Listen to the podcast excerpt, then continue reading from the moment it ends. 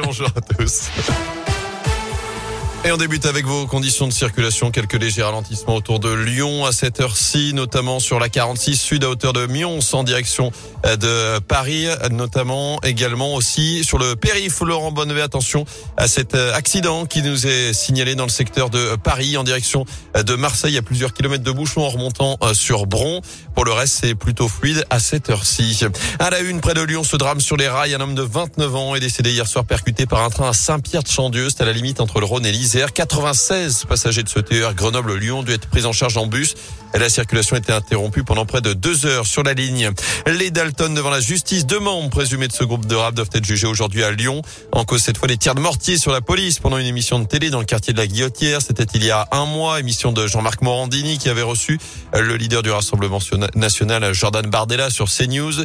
Le procès avait été repoussé une première fois car l'un des suspects avait refusé de quitter sa cellule. Bonne nouvelle Fabrice, le SDF qui a sauvé la vie d'un commerçant lors de l'incendie de sa boutique dans le Vieux-Lyon dort lui aussi au chaud depuis lundi. Selon le progrès, il a rejoint une résidence sociale à Lyon. Il a aussi trouvé un emploi. Un chef d'entreprise l'a contacté directement.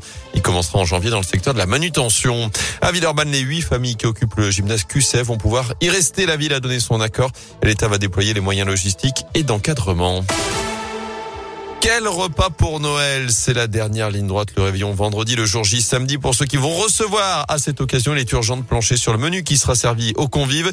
Contexte sanitaire oblige, plusieurs personnes ont décidé d'attendre le dernier moment pour préparer leur repas. C'est ce que constate ces jours-ci Laura Ted. Elle tient une enseigne de fruits de mer dans la région. Alors les gens viennent pour du repérage et après bah, ils viendront acheter un petit peu au dernier moment. Les gens ont du mal à, à visualiser les fêtes en fait. Ils sont plus là dans les cadeaux en se disant ah bah du coup on va avoir telle et telle personne. Et au niveau bah, de l'alimentaire, bah, c'est plus compliqué en fait. On est plus sur de la méfiance et de se dire on prendra au dernier moment pour être sûr du nombre. C'est un petit peu en mode on sait jamais. Il y en a qui partent et il y en a qui se disent bon bah j'espère ne pas être qu'à contact ou toutes les choses en fait qui maintenant deviennent une banalité. Se dire ah bah on sera peut-être que la moitié. Alors le menu, les courses, est-ce que tout est prêt désormais pour votre repas de Noël? C'est notre question du jour. Vous y répondez sur radioscoop.com. Du sport du foot, les Bad Guns sortent du silence. Le groupe d'Ultra Lyonnais a publié un communiqué hier pour revenir sur les incidents de vendredi dernier lors du match interrompu face au Paris FC en Coupe de France. Il condamne ces violences survenues à Charletti, assurant également avoir été attaqué au préalable par des supporters parisiens. Nous donnerons les suites judiciaires qui s'imposent. C'est ce que précise le communiqué.